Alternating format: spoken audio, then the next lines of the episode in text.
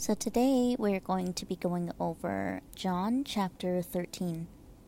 As I'm recording this, it is my brother's birthday. So my brother is quadriplegic and he has cerebral palsy, but he is the light of the world as I saw it when I was a kid.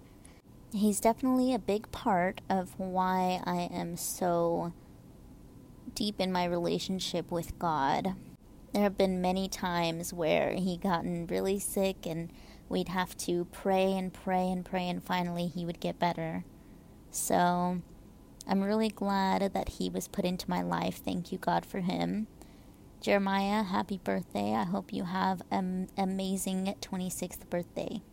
Okay, with all that said, let us get into this prayer so we can start our chapter. Dear Heavenly Father, Thank you so much for the day that you've given us. Thank you for the air in our lungs, for the ability to endure everything that we went through yesterday and to be able to make it to today. Thank you for the strength that you will give us today to be able to make it through today as well. We pray that you allow us the wisdom, knowledge, and understanding to really grasp the word that we are about to receive. Lord, help us to put this into work into our own lives and help us to share this with whoever needs to hear it. We pray that the Holy Spirit be breathed into us as we walk about our day. And we pray, Lord, that you just allow us the ability to bear the fruits of your Spirit in every step that we take today. Help us to be a beacon of light, love, kindness, and mercy. In Jesus' name we pray. Amen. This first section is called Jesus Washes His Disciples' Feet. It was just before the Passover festival. Jesus knew that the hour had come for him to leave this world and go to the Father. Having loved his own who were in the world, he loved them to the end.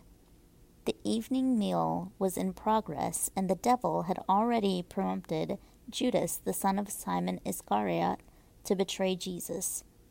Jesus knew that the Father had put all things under his power, and that he had come from God and was returning to God. So he got up from the meal, took off his outer clothing, and wrapped a towel around his waist. After that, he poured water into a basin and began to wash his disciples' feet, drying them with the towel that was wrapped around him. He came to Simon Peter, who said to him, Lord, are you going to wash my feet? Jesus replied, You do not realize now what I am doing, but later you will understand. No, said Peter, you shall never wash my feet. Jesus answered, Unless I wash you, you have no part with me. Then, Lord, Simon Peter replied, Not just my feet, but my hands and my head as well. Jesus answered, Those who have had a bath need only to wash their feet. Their whole body is clean and you are clean, though not every one of you. For he knew who was going to betray him, and that's why he said not every one was clean. When he had finished washing their feet, he put on his clothes and returned to his place. Do you understand what I have done for you? he asked them. You call me teacher and Lord, and rightly so, for that is what I am. Now that I, your Lord and teacher, have washed your feet, you also should wash one another's feet. I have set you an example that you should do as I have done for you. Very truly I tell you, no servant is greater than his master, nor is a messenger greater than the one who sent him. Now that you know these things, you will be blessed if you do them. This next section is called Jesus Predicts His Betrayal. I am not referring to all of you. I know those I have chosen but this is to fulfill the passage of Scripture He who shared my bread has turned against me. I am telling you now before it happens, so that when it does happen, you will believe that I am who I am. Very truly I tell you, whoever accepts anyone I send accepts me, and whoever accepts me accepts the one who sent me. After he had said this, Jesus was troubled in spirit and testified, Very truly I tell you, one of you is going to betray me. His disciples stared at one another, at a loss to know which one of them it might be. One of them, the disciple whom Jesus loved, was reclining next to him. Simon Peter motioned to the disciple and said, Ask him which one he means. Leaning back against Jesus, he asked him, Lord, who is it?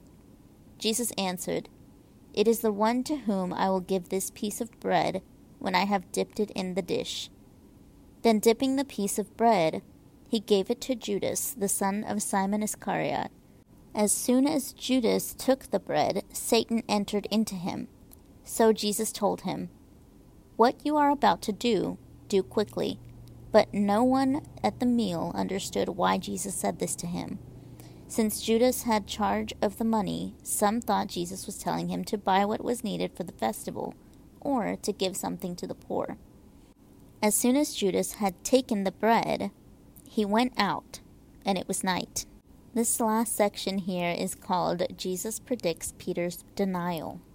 When he was gone, Jesus said, Now the Son of Man is glorified, and God is glorified in him. If God is glorified in him, God will glorify the Son in himself and will glorify him at once. My children, I will be with you only a little longer.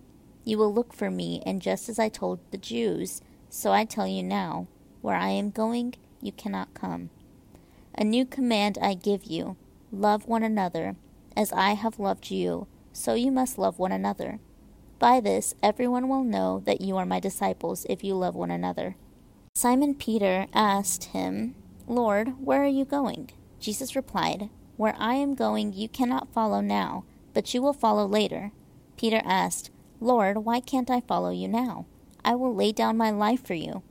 Then Jesus answered, Will you really lay down your life for me? Very truly I tell you, before the rooster crows, you will disown me three times. So that is it for John chapter 13.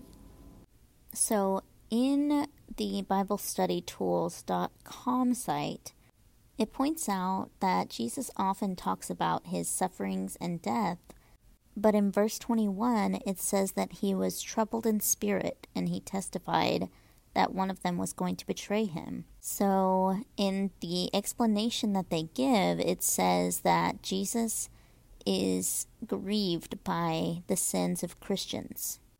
The article uses Judas as an example of Christians who take God's blessing and mercy and they are ungrateful with everything that God has done for them. So that is all the time that I have for today. I hope everybody enjoyed this chapter. If you have any questions, just shoot me an email and I will get back to you as soon as I can. Till next time.